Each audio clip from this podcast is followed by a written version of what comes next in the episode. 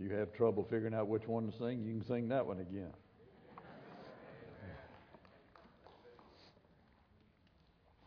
Well, here we are, first of the year, 2024. Wasn't sure if we was going to make it to 2024, but we are. And uh, I want to start a new series today called Taking What Belongs to Us. And I entitled this The Keys to Success. We're going to be studying the book of Joshua. So if you'd like to turn there, Joshua chapter 1.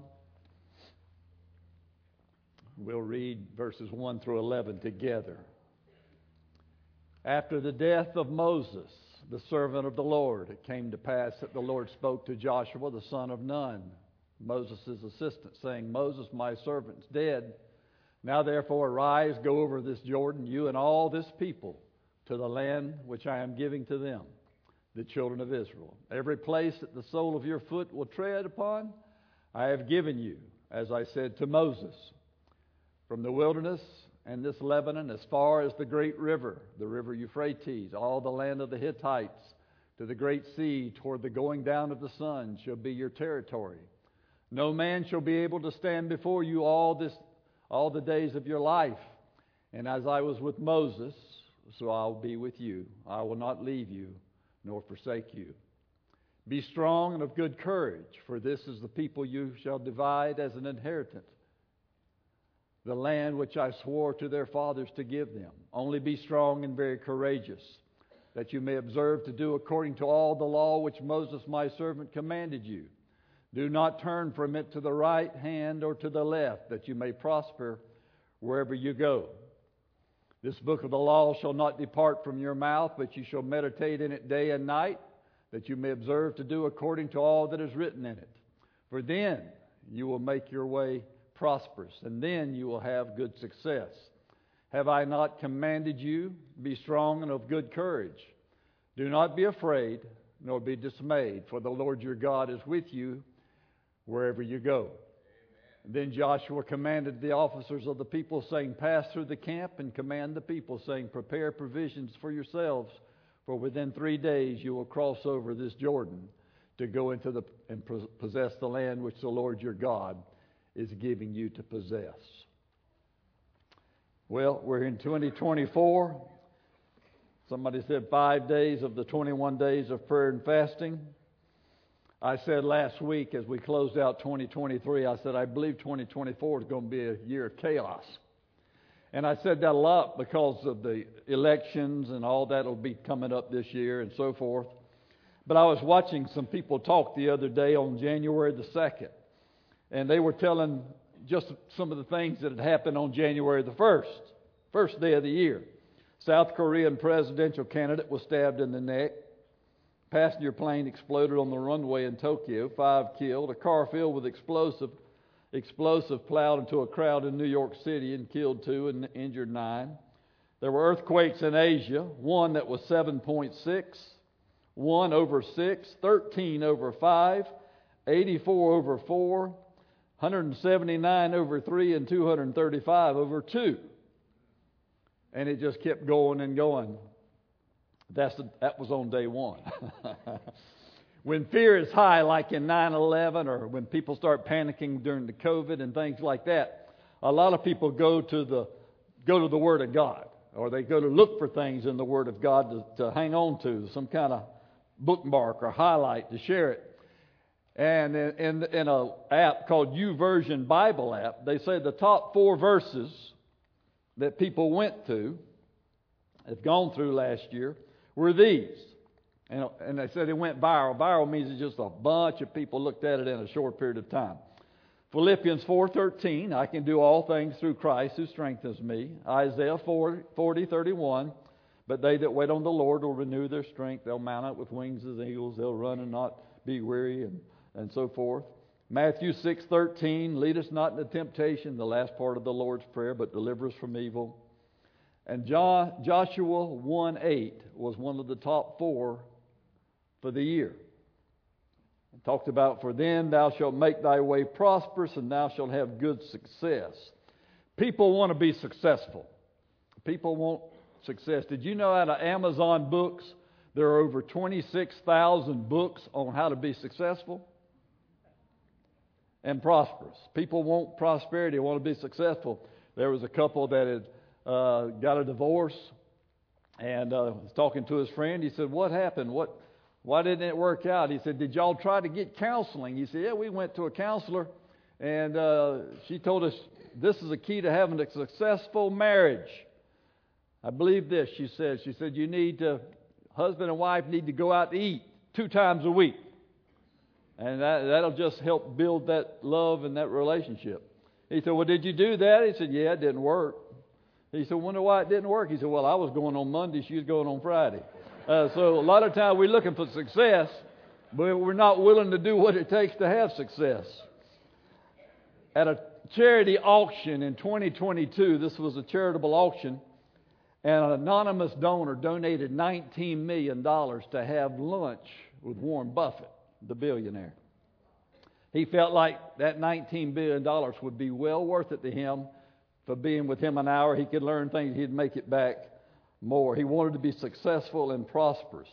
Scottie Scheffler, a pro golfer, uh, I think he's number one or number two right now, but he said, The reason I play golf is to try to glorify God for all that He's done in my life. My wife, Meredith, told me this morning, that's when he was leading the, the, uh, one of the major tournaments. It was the last day. He said, If you win this tournament today or you lose it by 10 shots, you will never, if you never win another golf tournament, I'm still going to love you, and Jesus loves you, and nothing changes. Now that's success. Uh, Pastor Rico Tice, he was told by an elderly lady at a funeral. She said, You know what failure is? Failure is being successful at things that don't amount to anything. And success is hearing well done from the only voice that really matters. And that's really what it's all about. So we're going to be in the book of Joshua. We're going to lay a little bit of groundwork here today. It's a book of conquest, it's a book of battles, it's a book of success, it's a book of failures. And we're going to see what's going on and how it applies to us today. Let's look at the man Joshua first and the new beginning. The very first verse starts off with a very sad thing the death of Moses. Moses Death has arrived once again. Moses was one of the great men of the Old Testament, one of the greatest. Uh, but death has a key to every home. And nobody's going to get out of here alive. No one's exempt, even great men and women of God. Moses wrote, gave us, he's credited with the first five books of the Bible called the Pentateuch, called the Law. Moses is the one that led, that led the children of Israel out over 400 years of bondage in Egypt to set them free. Moses is also the man that put up with them for 40 years wandering in the wilderness, griping and complaining. Uh, but Moses is gone in Joshua.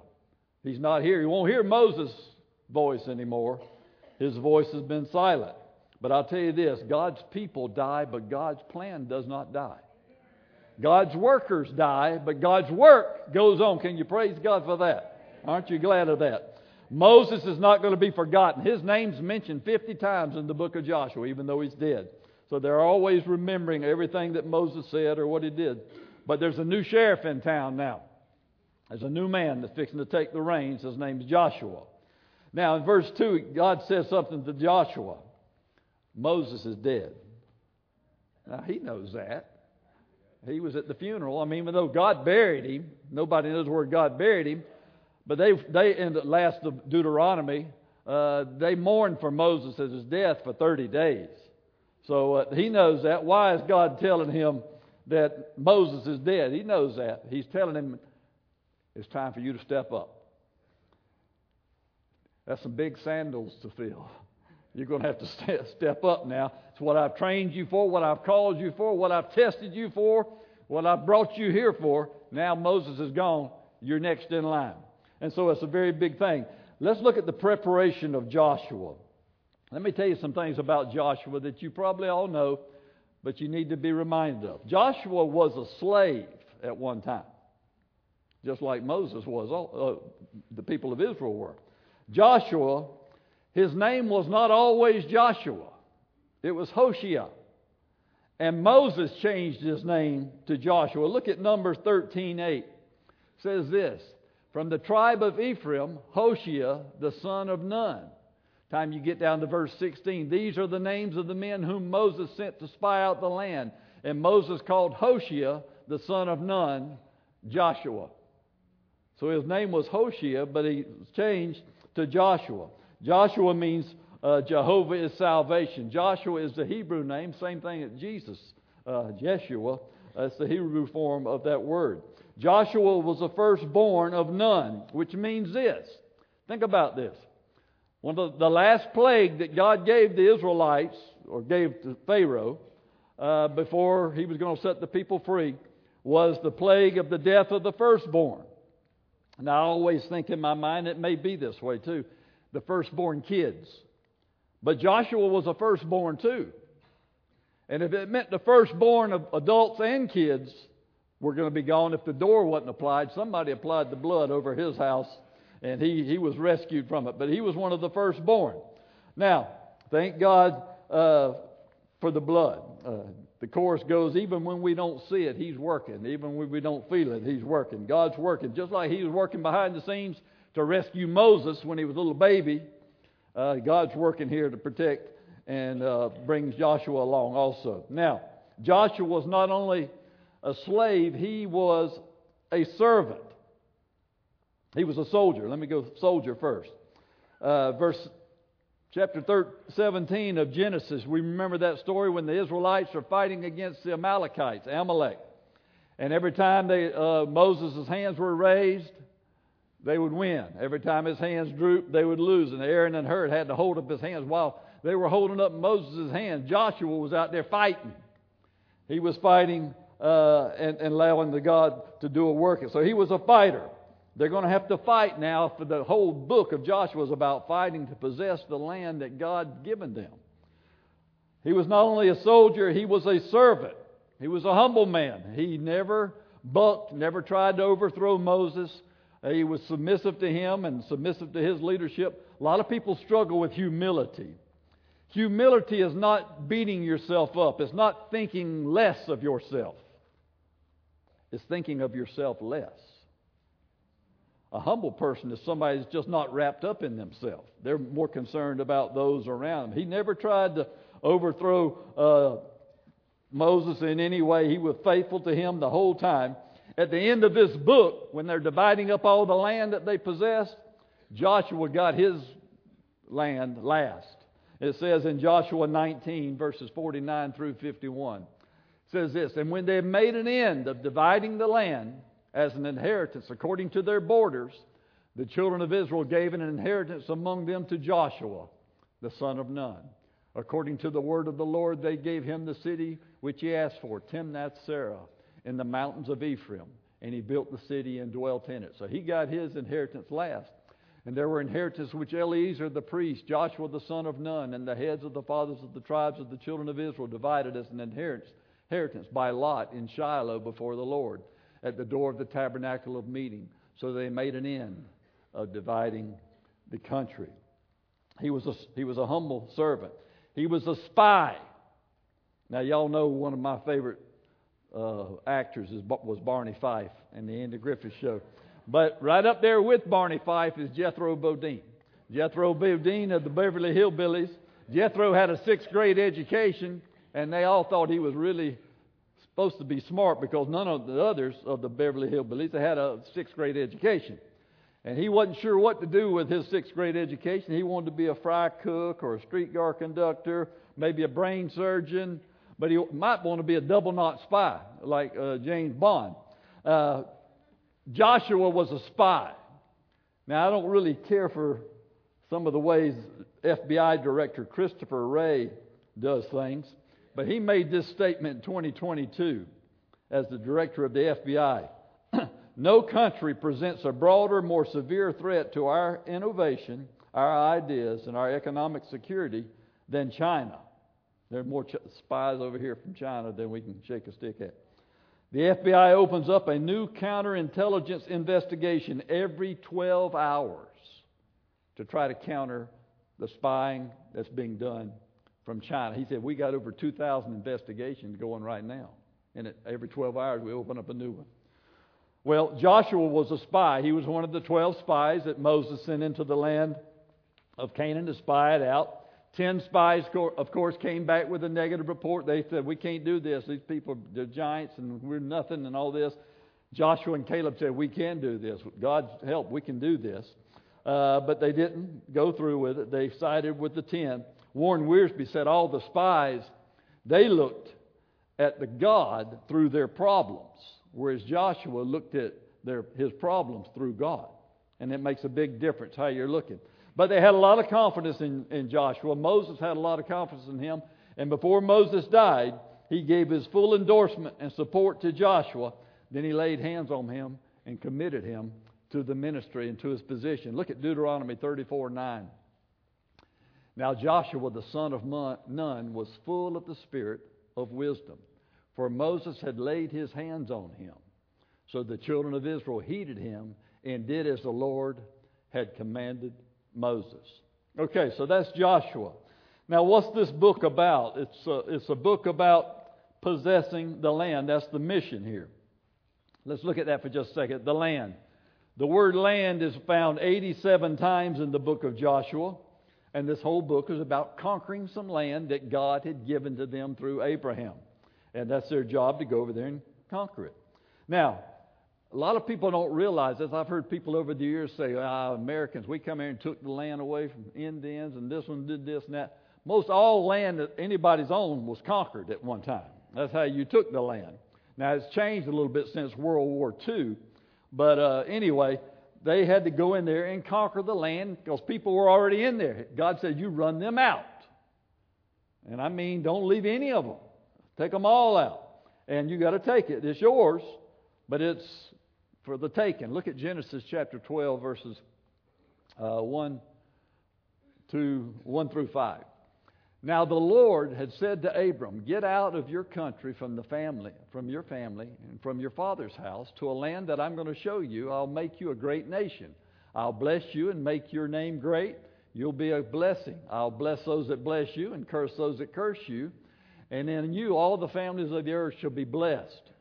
So Abraham or Abram departed as the Lord had spoken to him, and Lot went with him.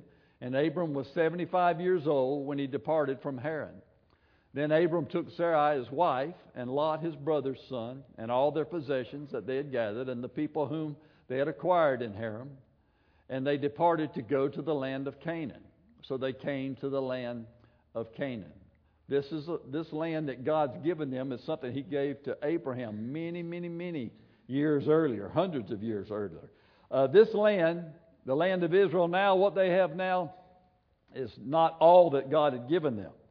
This was given to them, and what God gave them would, in, in, would take in Lebanon and Syria and, and Jordan and other places. It was much more than what they've got now. But anyway, it was a special place. That's the, that's the center of the whole world, the earth. It's called the navel of the earth. They're strategically located between Africa, Asia, Europe, uh, Jerusalem, of course, is a place, is a stumbling block to all the world, all the nations of the world. It's, it was a land of milk and honey, a diverse landscape. Uh, they never really conquered and possessed all the land God gave them because they'd go off into idolatry and mess around and play around, and God wouldn't have anything to do with it. And so many times God judged them right there in the land they were in and led other nations. In the book of Judges, those were 300 and something years where God judged them with other nations because they were not, they were in idolatry and so forth. There was a time when God took them out of their land. The Babylonians came and God was punishing them. And for 70 years, God kept them out of the land and uh, eventually brought them back to their land under Ezra and Nehemiah. God scattered them again. You remember when Jesus left the Mount of Olives one day and the and the disciples tried to change the subject because he just preached a hard message. And they said, Look at that beautiful temple. And he said, Well, there's a day coming, there won't be one stone left on top of that temple. Well, about 40 years later, that came to pass. And in 70 AD, boom, they were scattered from one end of the world to the next. And they only came back together in 1948. A, a, nation was born in one day in 1948. fulfilling God's prophecy. I remember when Benjamin Netanyahu was here, this was back, I think, when Obama was president, and he came because there was a lot of pressure on him, and he was wondering about the support the United States was going to give him and everything. He, he came and talked to our Congress, and I watched it. And I watched how he ended that speech. He ended it with a very powerful verse in Amos 9 13 through 15. Here's what it said Behold, the days are coming, says the Lord, when the plowman shall overtake the reaper, the trader of grapes, him who sows seed.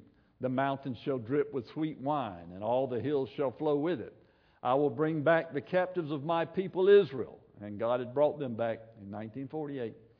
They shall build the waste cities and inhabit them. They shall plant vineyards and drink wine from them. They shall also make gardens and eat fruit from them. And I will plant them in their land. And this was his last statement to the Congress. And no longer shall they pulled up, be pulled up for the land I have given them, says the Lord your God. So he was telling he was telling our Congress and they're waffling there on support and everything. He says, we're not going anywhere. We're here for the long haul now. And so that land is special. The lesson. Now, a lot of people think the land of Canaan represents, it's a type of heaven.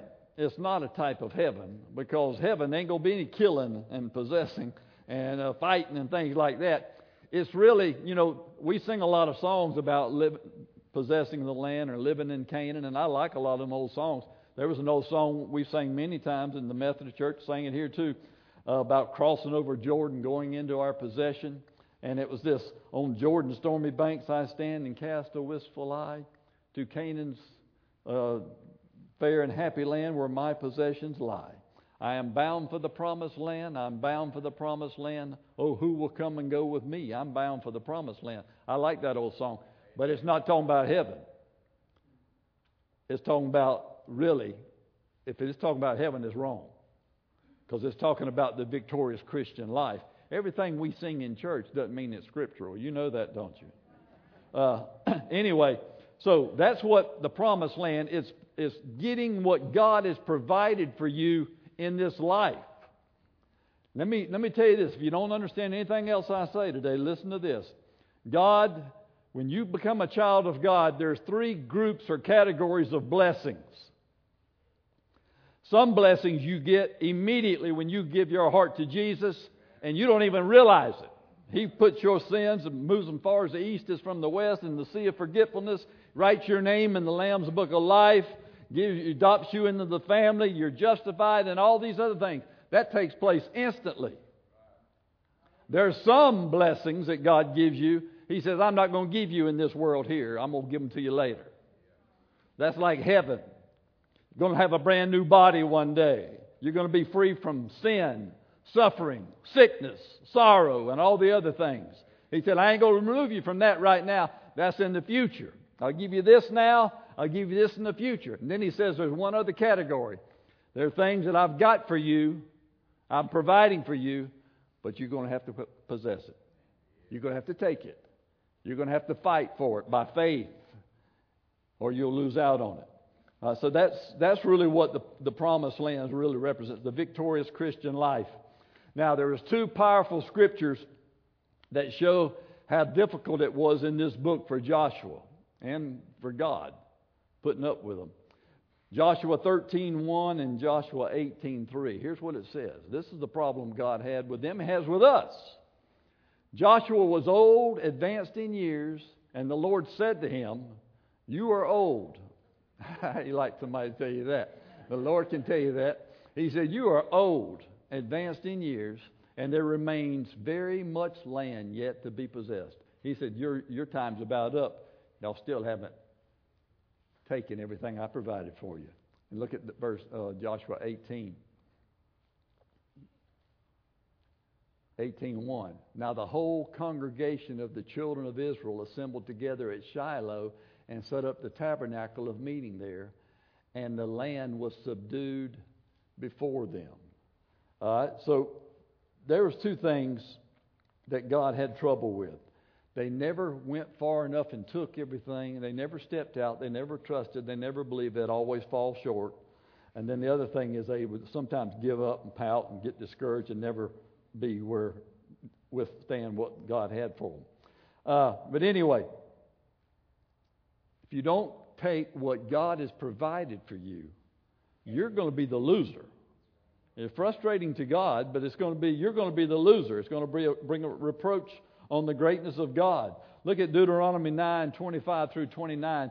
That's what Moses, when he was interceding for them, when God wanted to wipe out the Israelites, is what he had to say. Thus I prostrated myself before the Lord. Forty days and forty nights I kept prostrating myself because the Lord had said he would destroy you. Therefore I prayed to the Lord and said, O Lord God, do not destroy your people and your inheritance, whom you have redeemed through your greatness, whom you have brought out of Egypt with a mighty hand. Remember your servants, Abraham, Isaac, and Jacob. Do not look on the stubbornness of this people or on their, their wickedness of their sin lest the land from which you brought us should say, Because the Lord was not able to bring them to the land which he promised them, and because he hated them, he's brought them out to kill them in the wilderness. Yet they are your people and your inheritance, whom you brought out by your mighty power and by your outstretched arm.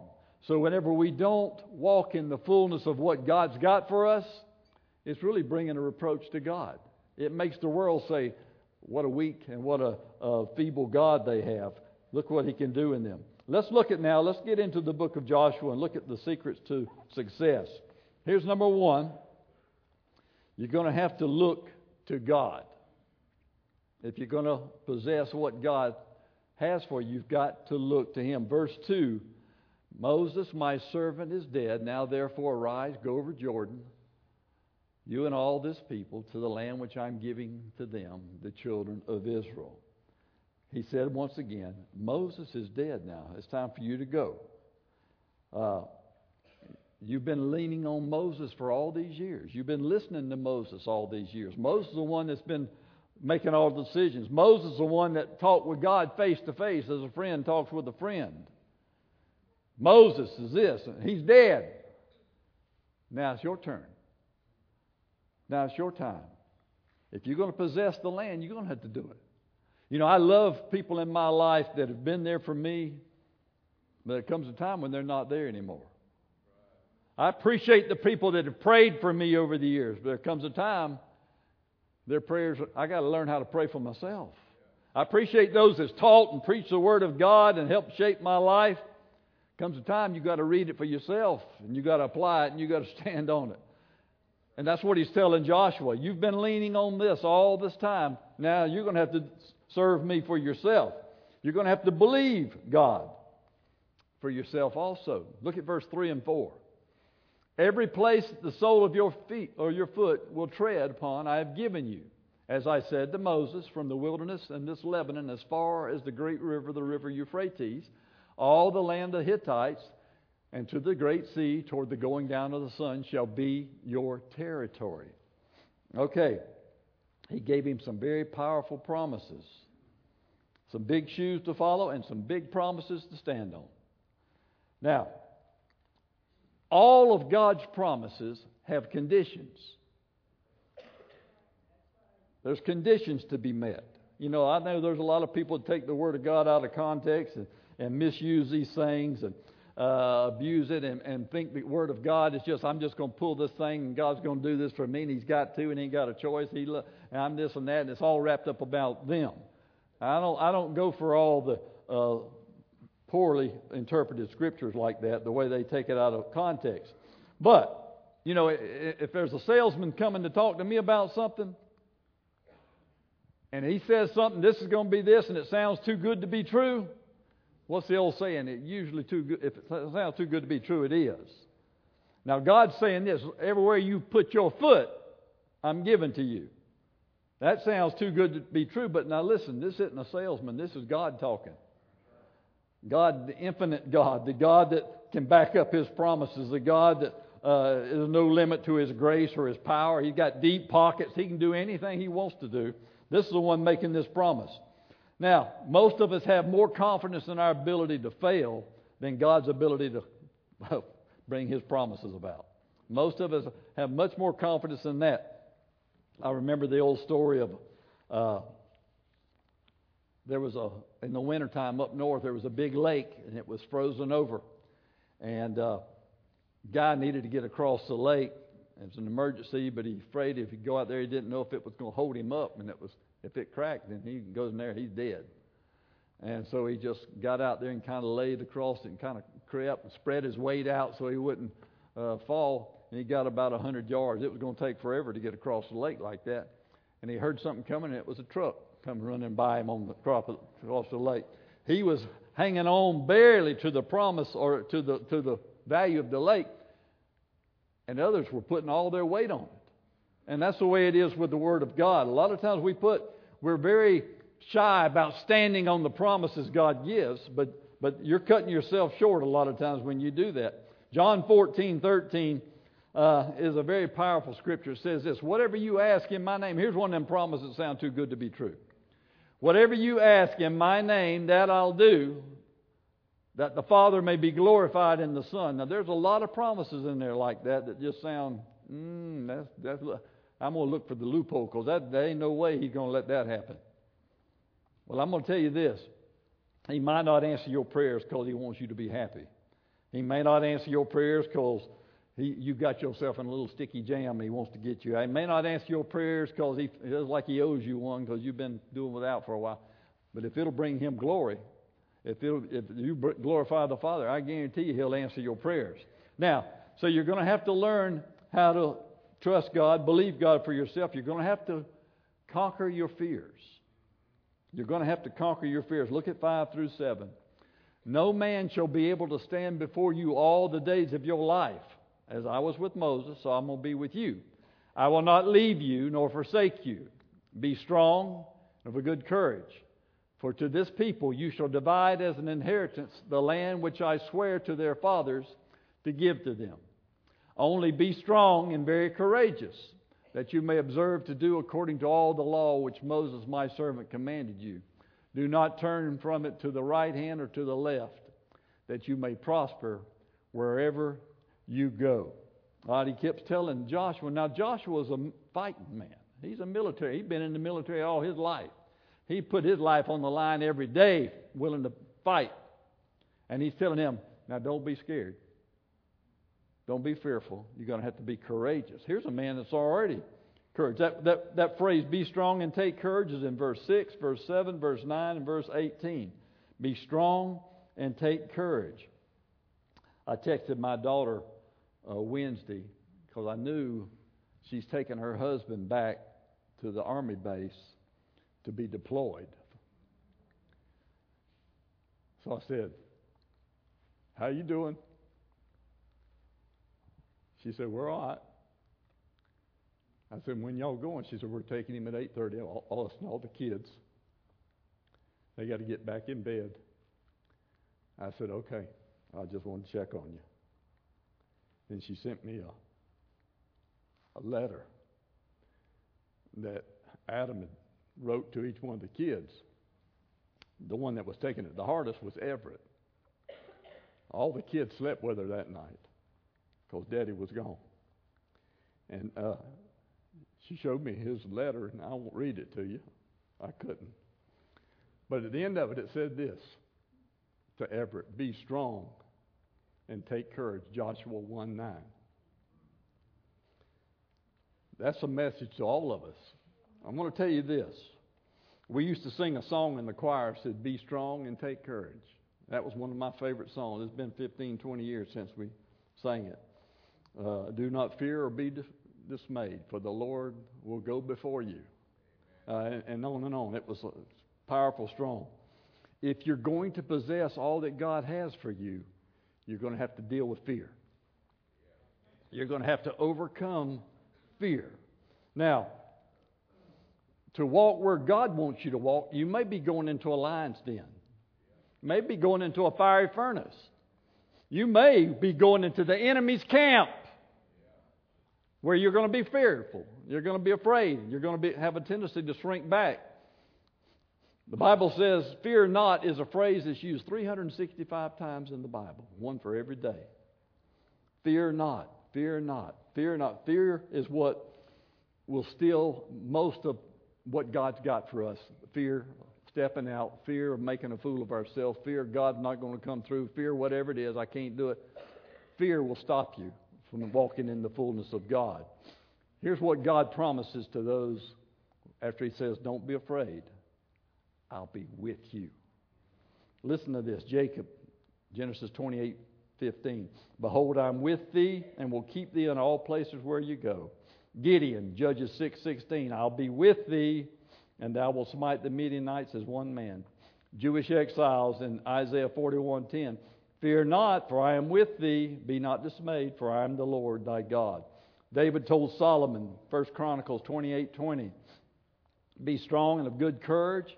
Do not fear, nor be dismayed, for the Lord, even my God, will be with thee, and he will not fail thee nor forsake thee. The Great Commission, Jesus telling his disciples before he said, go out into all the world and preach the gospel? He said, Lo, I am with you always. I'm going to be there with you. That's, that's what you have to hold on to whenever your ten, fear is gripping your life and keeping you from doing what God wants you to do. You've got to remember He's with us. And you're going to have to follow His word, verse 8.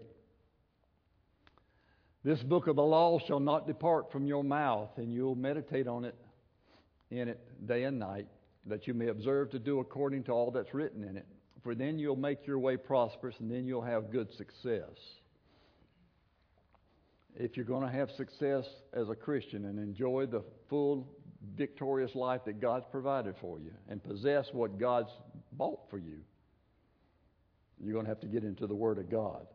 Four things in that scripture, four things we need to remember. You're going to have to read it. You need to know what it says. My people are destroyed for lack of knowledge. If you don't know Jesus, you're not going to heaven. If you don't know the Holy Ghost, you're going to live a mighty pitiful life down here. If you don't know your enemy, you're going to be deceived, tripped up, and hoodwinked. Because Paul said, We're not ignorant of him. I know all about him. I know everything he's going to try to do. If you don't know what God's provided for you, you'll be stripped and stolen from the rest of your life. So you're going to have to read it so you know what it is. You're going to have to meditate on it. Meditate on it. Now, a lot of people think about transcendental meditation where you cross your legs and hum and do all this kind of stuff, empty your mind. That ain't meditation we're talking about. Uh, that's more of a Eastern cults and things like that. But you need to stop and just think on the things of God. Think on the greatness of God, the love of God, the holiness of God, the fear of God, everything. You need to just slow down a minute and just get into the Word and meditate on how big our God is. Memorize it. You memorize the Word of God so you can speak it out. It's quick and powerful and sharper than a two edged sword. And I'll tell you this the best praying you'll ever do is praying the Word of God back to Him. Lord, your Word says this. This is what you promised. This is what you said. Just, just tell God His Word. Don't take it out of context, try to use it, but, but that's, a, that's a powerful prayer. You speak it out, and then you obey it. All the head knowledge does not do anything if you're not applying it in some way. He said, You want to be successful, you want to take what God's provided for you, you want to inherit it, you want to have a victorious life. That's going to be the key to your success. And let me say this I get a, I get a newsletter about every two days, email, and it's Prophecy News Watch, and it's basically prophetic magazine talking about things going on in the world that apply to Bible prophecy, just day to day things. Here's what they said. This is the last one I read just for today. It says America's teetering on the edge of three wars.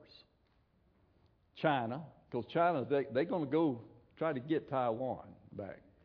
And, and America's already pledged if they do, then we're going to be in it.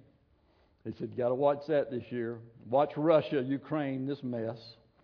The Middle East, Israel, and Hamas. America's over there trying to supply things. We're getting shot at and all kind of things. Uh, watch out for something that could blow up there, even North Korea.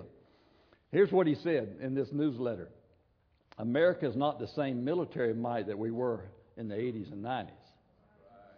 In 2021, we pulled out of Afghanistan. It was embarrassment. We left over $7 billion worth of equipment. Uh, and they said 78 aircraft, 40,000 vehicles, 300,000 weapons. The Pakistan Prime Minister said most of that's in the hands of the Taliban. What a, what a fool we look like there. Then he come down and he said this enlistment is down in record lows. I was talking to my son-in-law. He said it's hard to get good soldiers anymore, anybody that's worth anything. Listen to this. This is what it said. 2023, our, our military, uh, the Army is 8.4% below what their goals are. The Navy, 3%. Air Force, 4%. The Marines, 5%. We're 41,000 short in the 2023 enlistment in the Army than what we're supposed to be. Why? Because we're trying to be politically correct and make sure transgenders can have their place in there and we can do this and this.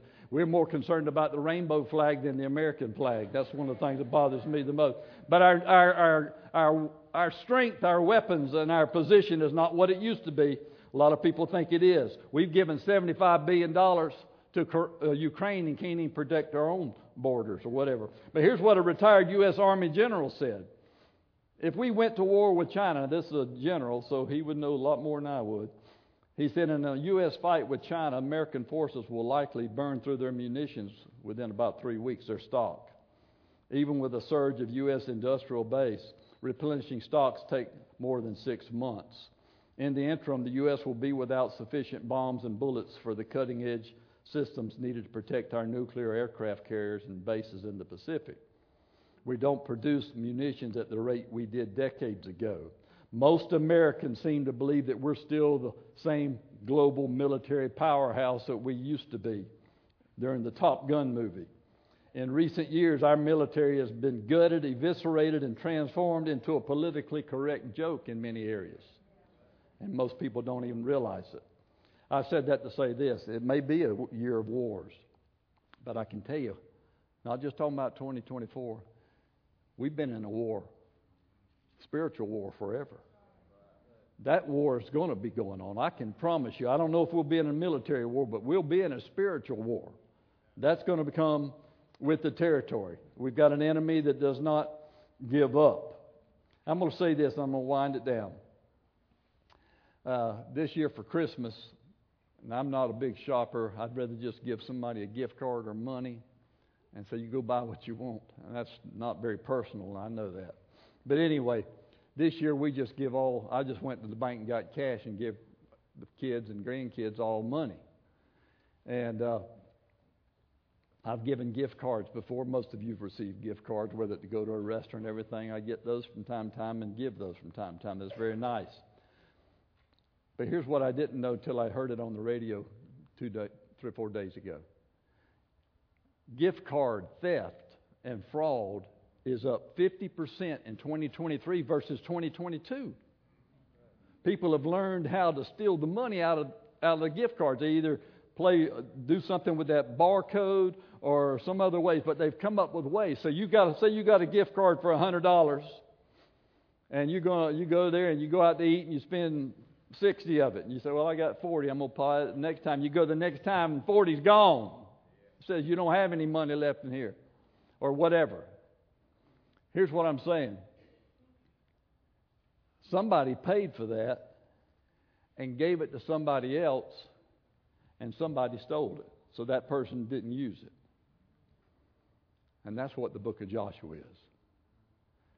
God paid and said, I'm giving you people this land right here. And they never really possessed it fully. And when they didn't possess it, the enemy came and stole everything out of it. And that's where we are, church. There's a whole lot more that God's given to us that the enemy's stolen from us because we haven't taken it. We haven't looked, we haven't held on to it, and we hadn't possessed it. We're going to be in a fight as Christians this year. I don't care about the elections or whatever else. That'll be chaos, but we'll be in a fight. You're going to have to fight for your families, your children, those that you brought into the world and you raised, whether they're little still or they're grown up and got children of their own. You're going to have to fight for them. You're going to have to fight for your marriage. Those vows are going to be challenged and tested and tried. You're going to have to fight for this country. Statue of Liberty stands out there in New York Harbor. But the light's flickering as freedom comes and goes, it seems now.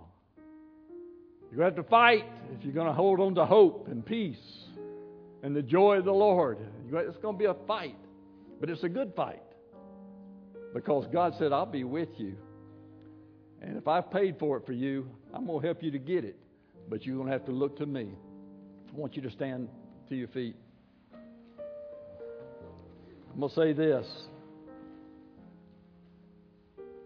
the prayer and fasting.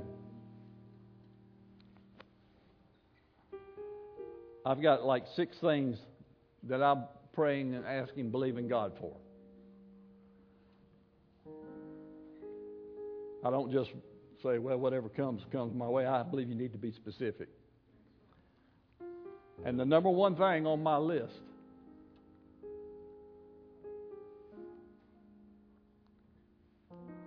has already gone the other way the bad way. A lot of times before the answer comes, you got to fight through the mess because he's going to steal everything he can from you. I don't know about you, but I want you to come make your way down here. Here we are in this prayer and fasting. If you're going to take what God's given to you, what God has for you, you're going to have to fight. You're going to have to fight by faith. You're going to have to persevere. You're going to have to stand. You're going to have to get into the Word. You're going to have to deal with your fears. You're going to have to do whatever it takes. The only way to be successful. It's been bought and paid for and given to you. And somebody's stealing it from us. I pray, Father, in the name of Jesus, here's our people. Here's your people. You know each one of us, Lord. You know where we stand. You know what's on our heart. You know what's our burden. You know what we're believing for. You know what we're asking for. You know what we're trusting you for, Lord. Sometimes we walk away and say that doesn't work. We give up before it happens. We throw in the towel. Or the enemy comes and beats us over the head and says, See there, it doesn't work. And laughs all the way to the depths of hell. I pray, God, for your people. I pray for all of us to possess what you've prayed for. We got to be willing to get skin up a little bit if it takes that, and trust you and believe you if we're going to receive. Help us learn from the Israelites in the book of Joshua what success is and what failure can come if we don't walk in the principles you give us. I ask you, Father, may this be the greatest year ever in our lives, our church, our communities, our nation. But Lord, help your people to wake up and say it's time we're going to have to fight. We're going to have to stand. We're going to have to stand on the Word of God. We're going to have to go not by what we see or feel, but just say, This is what you said, Lord. We're basing everything we believe on what you said, your promises. You have never failed. Help us not to fail to believe you. Father, we thank you.